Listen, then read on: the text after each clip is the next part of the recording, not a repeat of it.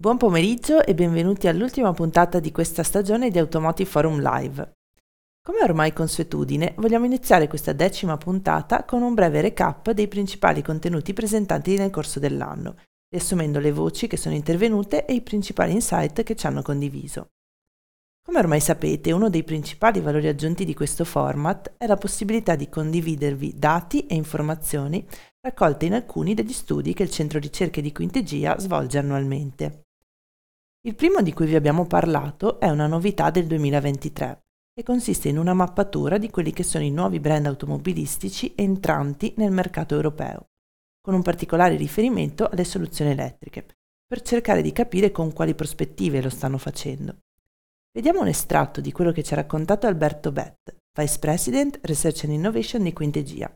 In particolare ascoltiamo l'approfondimento sul brand BYD. Vediamo un esempio attraverso il marchio BYD, brand cinese, già presente in diversi mercati a livello globale, li vedete presentati nella mappa.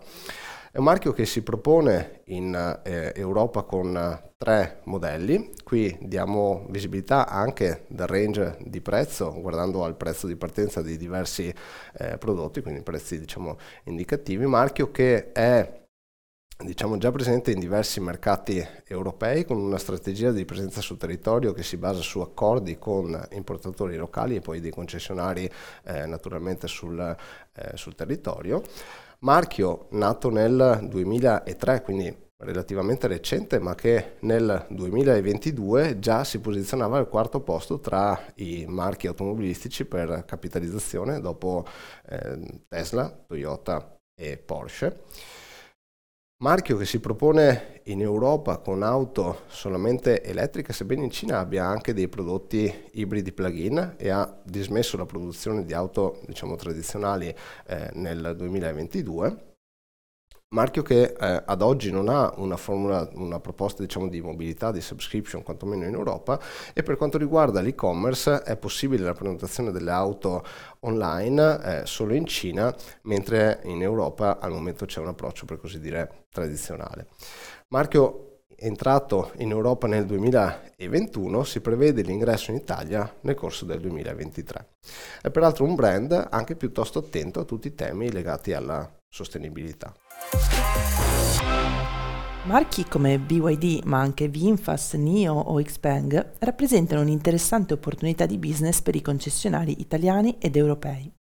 Non a caso, infatti, secondo il nostro osservatorio, il 45% dei dealer italiani già si dichiara al lavoro per valutare l'inserimento di brand di questo tipo all'interno del proprio portafoglio. E non è da escludere che qualche concessionario, soprattutto quelli di grandi dimensioni, possa interpretare questa opportunità anche fungendo da importatore di qualche marchio. Questo interesse da parte degli operatori è spinto anche da un interesse dal lato dei consumatori. Infatti, secondo l'Automotive Customer Study, lo studio di Quintegia sui clienti delle concessionarie, il 49% dei consumatori si dichiara interessato a valutare l'acquisto di un brand di questo tipo per la prossima vettura. Altri dati emersi da questo studio che abbiamo avuto modo di scoprire ad Automotive Forum Live riguardano ad esempio l'elettrico. Dai dati vediamo che circa il 20% degli intervistati prenderebbe in considerazione l'acquisto di un'auto completamente elettrica, percentuale decisamente più elevata rispetto al concreto mercato attuale e che evidenzia quindi un'apertura dei consumatori verso questa nuova alimentazione. Poi abbiamo parlato di sostenibilità. Risulta infatti che più della metà dei clienti possessori di un'auto elettrica ritiene che ridurre l'impatto ambientale abbia pesato molto sulla loro scelta di acquisto. Infine il concetto della servitizzazione, o anche detto il passaggio da prodotto a servizio. È emerso che un cliente su 5 prenderebbe in considerazione la formula di abbonamento tutto incluso per avere un servizio di mobilità completo, che permetta di utilizzare formule diverse in maniera fluida.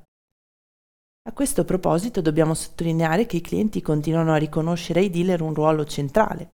Infatti il 70% degli intervistati dichiara di vedere nei concessionari un potenziale interlocutore a cui rivolgersi per acquistare servizi di mobilità integrata.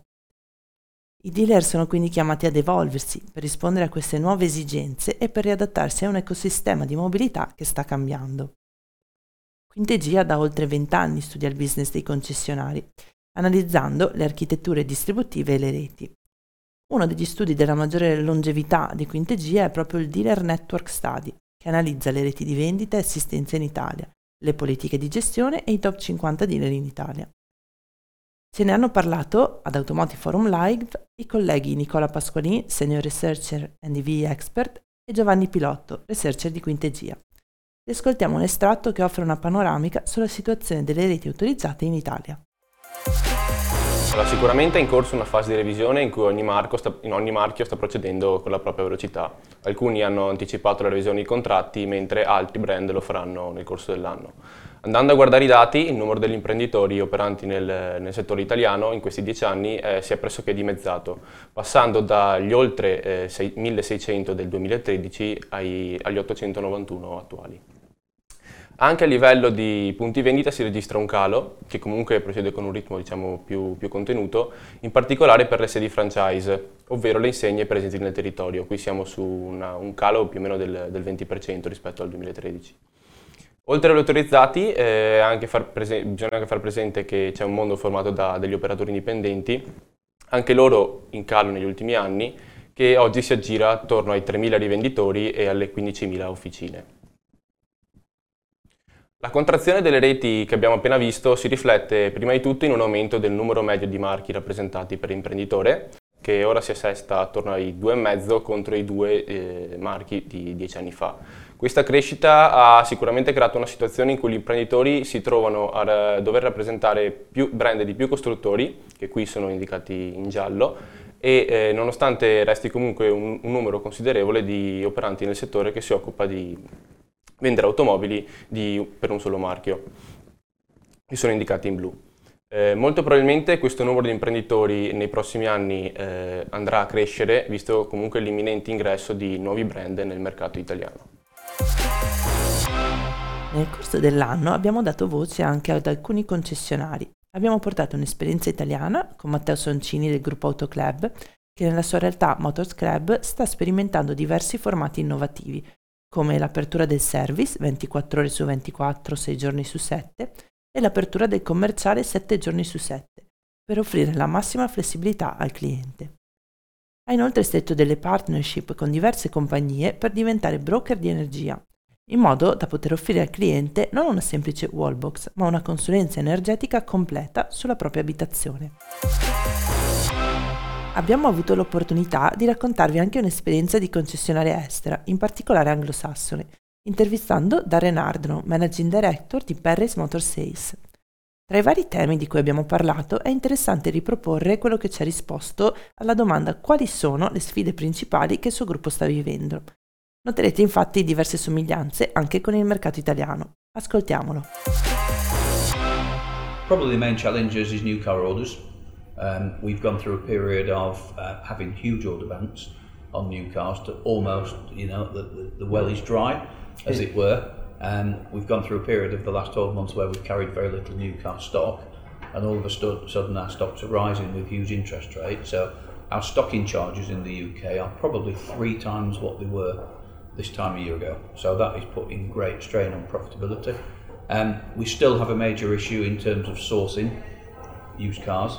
We have a number of disruptors in the business place now, companies like WeBuyAnyCar.com that will now take around 600,000 used cars directly off consumers and put them through auction. So used car supply is the main issue.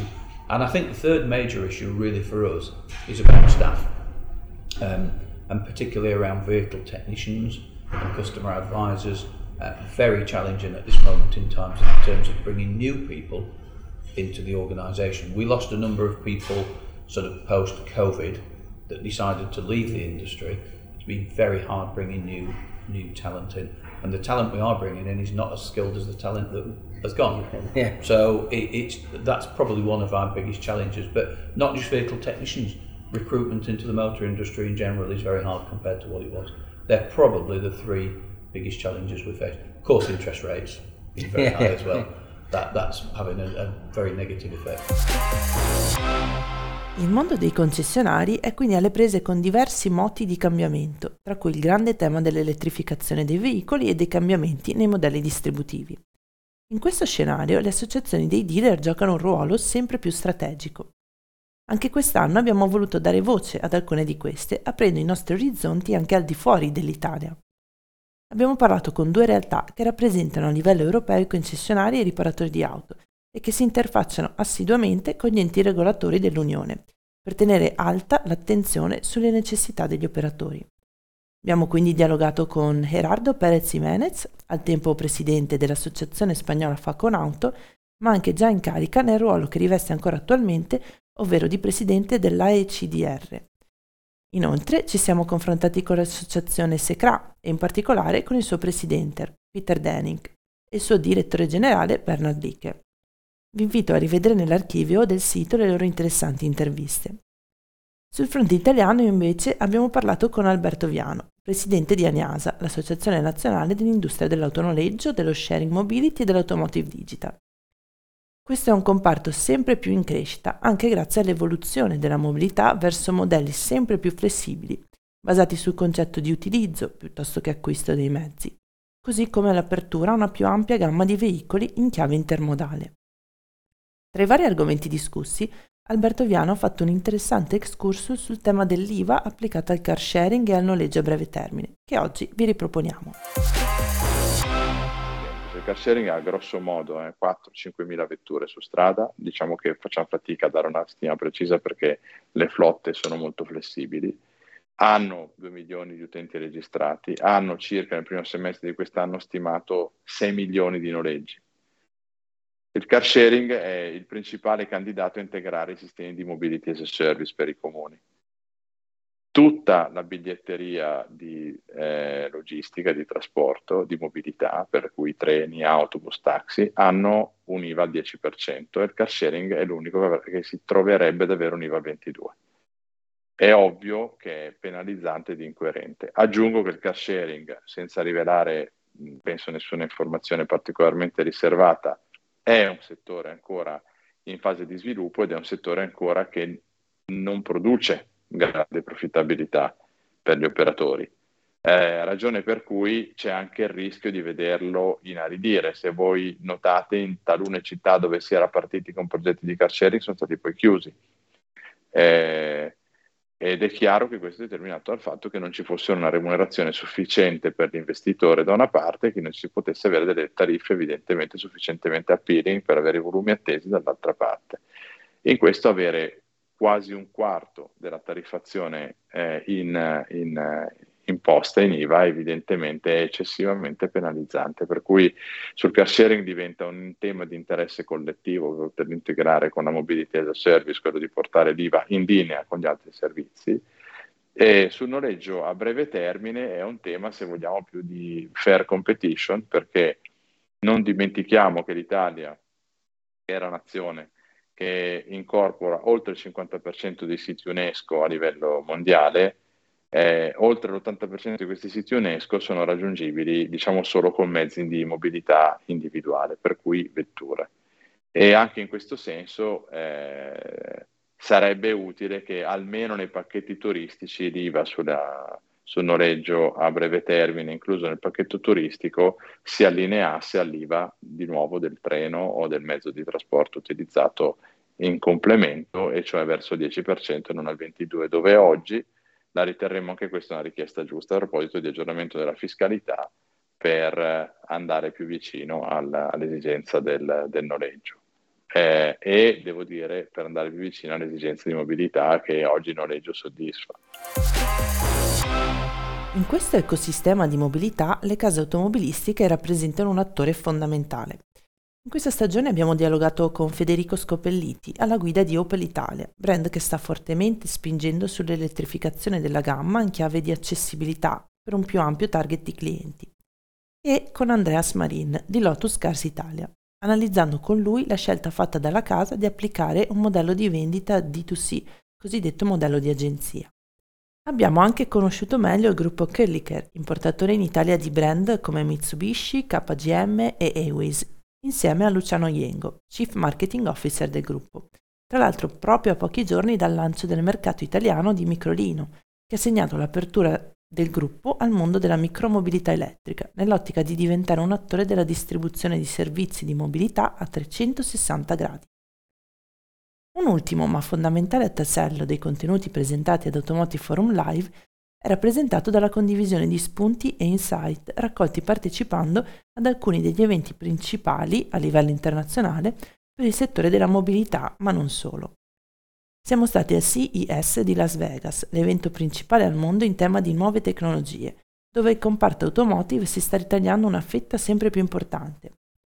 Abbiamo partecipato come ogni anno al NADA Show, la convention dei concessionari statunitensi, ma anche all'evento organizzato da Faconauto, l'associazione dei dealer spagnoli. Infine siamo stati all'IAA Mobility, lo storico salone dell'auto di Monaco che ha aperto i suoi orizzonti a un più ampio ecosistema della mobilità. Si è parlato molto di nuovi brand, di aspetti di sostenibilità, ma soprattutto di tecnologia, e in particolare dell'impatto che l'intelligenza artificiale e il digitale in generale stanno avendo sul settore. Sentiamo un passaggio proprio su questo dalle parole di Alessandro Lazzeri, VP Dealer e Industry Solution di Quintegia. Oggi c'è la necessità di considerare il mezzo con il quale ci spostiamo come un vero e proprio sistema operativo, personalizzabile e ritagliato sulle esigenze del singolo utente. Un player fondamentale di questa dinamica sono senza dubbio le big tech, che si sono ritagliate uno spazio sempre maggiore nel settore dell'automotive. Gli stand più importanti e quelli diciamo più scenici all'interno della fiera erano proprio quelli di queste aziende. E gli stessi OEM hanno in realtà dichiarato di aver operato scelte strategiche, privilegiando i loro investimenti sui materiali e sull'alimentazione dei propri prodotti, scegliendo di farsi affiancare ed integrare servizi di aziende come Meta, come Google, come Amazon e molte altre. In realtà il contributo di queste ultime non si traduce solo ad esempio nei sistemi di assistenza vocale, nell'approccio omnichannel di relazione con il cliente o più in generale nella user experience. La combinazione di AI generativa e cloud computing sta permettendo ai progettisti e agli sviluppatori delle case auto, così come alle aziende di componentistica, di moltiplicare esponenzialmente l'analisi dei dati e delle informazioni per la validazione dei progetti di sviluppo. Non solo, anche la parte di design e di aerodinamica, quella di comunicazione, quella di posizionamento e di marketing, stanno da un anno a questa parte mettendo a valore questi approcci e questi strumenti. Per tutti questi ambiti si prospetta quindi un'accelerazione fortissima, che si tradurrà in veicoli sempre più interconnessi, sostenibili, digitali ed efficienti. Questi sono solo alcuni estratti dei contenuti di Automotive Forum Live 2023, che vi invito ad andare ad esplorare nella sua completezza nell'archivio del sito. Ci teniamo però a dire che questa iniziativa non sarebbe stata possibile senza il supporto del nostro partner, coorganizzatore del progetto Findomestic Banca. Abbiamo quindi il piacere di commentare anche con loro quanto discusso in questa edizione e raccogliere il loro punto di vista sui cambiamenti in atto nel settore. Vi lascio quindi al dialogo tra Tommaso Bortolomiol, CEO di Quintegia, e Alessandro Lazzeri, Deputy CEO e B2B Markets Director di Findomestic Banca. Buon pomeriggio e benvenuti anche da parte mia a questa ultima puntata del 2023 di Automotive Forum Live. Come sapete, questo format non potrebbe esserci senza il fondamentale contributo di un'azienda molto importante che organizza con noi Automotive Forum Live, ovvero Findomestic Banca. Con piacere quindi saluto l'ospite che è qui collegato con noi, Alessandro Lazzeri, Deputy CEO e B2B Market Director di Findomestic Banca. Ciao Alessandro e benvenuto. Ciao Tommaso e un buon pomeriggio a tutti. Come abbiamo potuto ascoltare nelle ultime 10 puntate di quest'anno di Automotive Forum Live, abbiamo parlato di molti temi con diversi interlocutori che lavorano all'interno di case automobilistiche, di importatori, abbiamo coinvolto diverse associazioni di categoria e ascoltato tante testimonianze di concessionari. Se dovessimo guardare un po' indietro a tutto quello che è successo negli ultimi 12 mesi, secondo te quali sono state le sfide principali e i principali punti sul tavolo di questi interlocutori oggi e quindi le sfide diciamo più in generale che l'intero settore automotive ha dovuto affrontare? Ma se vuoi torno un po' al mio intervento del Dealer Day, Tommaso, nel senso che sono convinto che la più grande sfida sia stata quella ed è tuttora in corso, di passare da una sola strada alle multistrade. Cosa voglio dire? Voglio dire che fino a non tanto tempo fa la strada era unica, cioè si dovevano vendere delle macchine che erano tutte uguali, senza grande differenza, al di là dei brand e dei segmenti, le modalità di distribuzione erano le stesse più o meno per tutti. Questa strada i concessionari la percorrevano in dimensioni diverse e a velocità diverse, ma era la stessa strada. Oggi ci si trova di fronte a multistrade che vanno fatte in contemporanea, quindi fare multistrade in contemporanea, quindi da un lato essere pronti a vendere l'elettrico con tutte le competenze, formazioni e necessarie skills diverse che vendere l'elettrico ha, continuare a vendere l'endotermico in tutte le sue funzionalità, con gli scenari che arrivano, e allo stesso tempo affrontare mandati di concessionari, mandati di agenzia, mandati ibridi. Quindi questo presuppone che i concessionari abbiano più competenze, più persone skillate per seguire modalità molto diverse, e quindi una sfaccettatura organizzativa e di competenze ben più ampia e ben più vasta di quella che ci voleva semplicemente un paio d'anni fa. Quindi questo credo che tuttora sia la grande sfida, di avere delle competenze sfaccettate, delle competenze talvolta anche molto diverse da prima, e decidere di percorrere in contemporanea più strade con velocità diverse, con modalità diverse e anche con organizzazioni diverse. Senti, è molto interessante questa chiave di lettura che poi ricordo hai anche articolato nel tuo intervento di apertura del Dealer Day di quest'anno, affrontando un tema molto cruciale secondo me del mercato di oggi, ovvero il potere anche d'acquisto del target a cui ci si rivolge, l'interesse del target che ha bisogno di soddisfare un bisogno sostanzialmente, e toccando diciamo gli aspetti anche più cruciali come l'accessibilità del prodotto. E mi ricordo che hai fatto un esempio che ha molto impattato e richiamato l'attenzione da parte di tutti, legato all'acquisto di un'ape oggi che più o meno ha comparato rispetto all'acquisto di una Fiat negli anni 70, perché con lo stesso importo rapportato ad oggi, una volta ti compravi un'auto, oggi riesci a malapena, mi sento di aggiungere, comprare un'ape. Quindi ti va di riassumere un po' per il pubblico di Automotive Forum Live quello che ci hai raccontato in quella circostanza legato al mercato di riferimento, al target a cui i concessionari, le case automobilistiche, ma tutti gli operatori con cui lavoriamo si rivolgono? Ah sì, guarda, l'esempio è un esempio un po' di provocazione, ma è molto reale. Negli anni 70 con 900.000 euro si comprava una Fiat 127, più o meno erano 5 stipendi dell'epoca. Oggi con 5 stipendi si compra un'ape, e se vuoi comprare l'equivalente di una 127 ci vogliono fra i 18 e i 20 stipendi. Qual è il problema? Il problema è anche che su un anno di 12 stipendi se ne potevano spendere 5 per un'auto, se ne devi tirar fuori 20 ci vogliono 5 anni per poter vivere e comprarsi anche un'auto. Quindi il tema dei prezzi esiste, chiaramente il credito è importante come lo è sempre stato per l'accesso a comprarsi auto che costano un sacco di soldi, ma direi che il tema del prezzo è importante perché non è che con il credito si risolve tutto, ci sono fasce di popolazione che non hanno accesso al credito, e questo è un dato di fatto oggettivo. La crisi attualmente pone difficoltà ulteriori, ricordiamoci che banalmente 16% di aumento dei prezzi, 4% di aumento dei salari, c'è un gap di 12%. I primi 3 mesi si fa, i secondi 3 mesi si fa un po' di ricorso ai risparmi, forse gli altri 3 mesi si va nei risparmi dell'entourage familiare, nonni, parenti e quant'altro. Poi effettivamente si deve ridimensionare il tema dell'acquisto. Chiaramente l'auto è un bene importante, per cui tutta la catena e la filiera, dai costruttori ai concessionari, ai distributori, alle società come noi, siamo fortemente impegnati per continuare a dare accesso alla mobilità, ma resta una sfida, perché ormai appunto ci vogliono 20 stipendi per comprare un'auto quando negli anni 70 ce ne volevano 5. Questo crea ovviamente un mismatch molto importante fra domanda e offerta.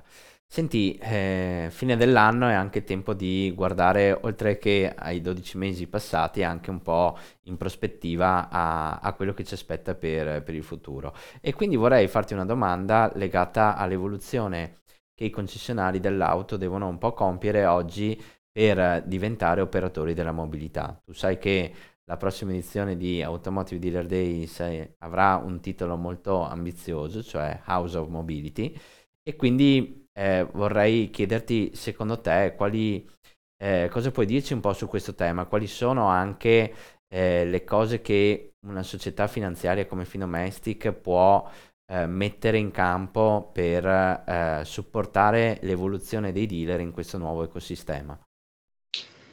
Ma torno alla multistrade, perché penso che la mobilità sia molto simile alle multistrade e abbia bisogno di multisoluzioni, e le multisoluzioni dipendono molto da dove il concessionario è e che tipi di mandati ha. Mi spiego meglio.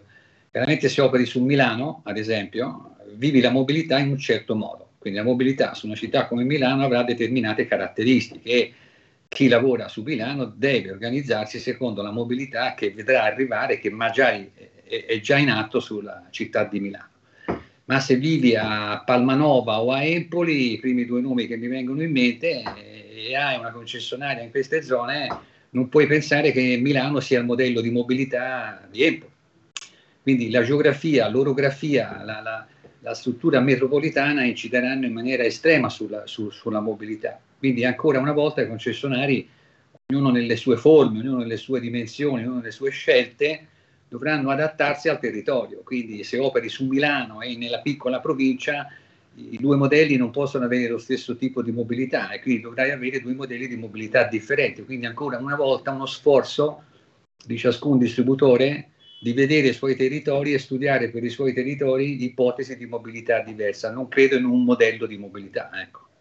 Certo, quindi non un approccio standard, ma un approccio molto variegato che si adatta a quello che sono le esigenze del territorio. Che sono... Necessariamente, ho parlato di Empoli e di Palmanova, ma se abiti nella campagna italiana, e ce ne sono molte, non so, ho fatto un esempio quest'anno, 2 anni fa forse, se abiti alle pendici del Monte Amiata, il tuo modello di mobilità è avere una Jeep 4x4 che ti porti ovunque, non è che vai a fare lo sharing, quindi questo è ovvio, magari se a Roma e a Milano hai logiche completamente diverse, quindi territori diversi, clienti diversi, esigenze diverse, mobilità diverse. Perfetto. Grazie mille anche per questa chiave di lettura. Credo che possiamo condividere l'appuntamento che abbiamo segnato in agenda a maggio per l'House of Mobility, perché saremo insieme anche in quell'occasione. Ci tengo a ringraziare te in prima persona, ma anche tutto il team di Findomestic Banca che ha supportato e ha creduto in questa iniziativa che si chiama Automotive Forum Live, che è un format che sta evolvendo di anno in anno e è un percorso che abbiamo pensato e sviluppato insieme e che continueremo a far vivere anche il prossimo anno. Quindi un caro saluto, alla prossima. Grazie anche a te, un saluto a tutti chi ci ascolta e ne vedremo delle belle in House of Mobility per l'anno prossimo. Se abbiamo avuto qualche anno fa, qualche anno anche un po' noioso se vuoi, no? Stessi modelli, stesse cose, stesso tran tran, ci aspetta un bel movimento, quindi ci divertiremo. Assolutamente, saranno 12 mesi molto, molto intensi e molto diversi rispetto a quello che abbiamo vissuto fino ad oggi. Bene. Auguri a tutti di buone feste e buona anche da parte mia, auguri a tutti e a tutte e buone feste. Grazie a Tommaso Bortolomioli e Alessandro Lazzeri per questi interessanti spunti. Colgo l'occasione per ringraziare anche le altre aziende che hanno supportato l'evento, in particolare i partner Acrisur Italia, Escargo, MSX International e Wurt, e gli sponsor CarGarantie, For Dealer e Web Industry. Ma soprattutto lasciatemi ringraziare voi per averci seguito. Automotive Forum Live è un format che ha un target B2B molto specifico e all'interno di questa community di operatori della mobilità genera di anno in anno sempre più interesse e attenzione, rappresentando delle pillole di contenuto costanti e disponibili a tutti, per rimanere sempre aggiornati su quello che accade a livello strategico nel settore. Grazie anche a tutto il team di Quintegia che lavora davanti e dietro le quinte per creare questo format. Ci auguriamo quindi di rivedervi anche il prossimo anno per la quinta stagione di Automotive Forum Live a partire da febbraio 2024. Buone feste!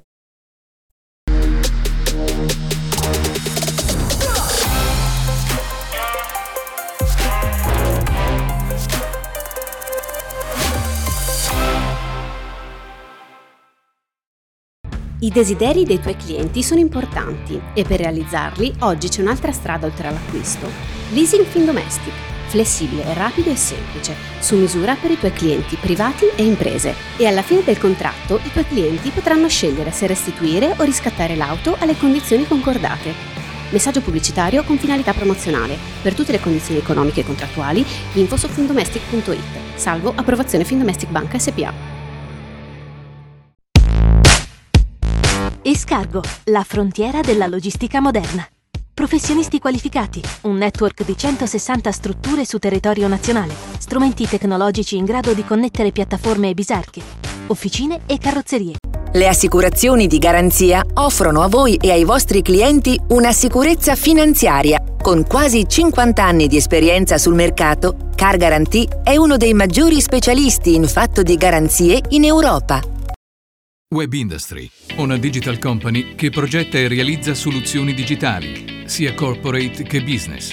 La presenza di tutti gli asset del digital project, marketing, tecnologie, ricerca e sviluppo assicura ai clienti soluzioni complete, quali piattaforme di stock e sales and marketing management, siti corporate, campagne verticali e digital promotion.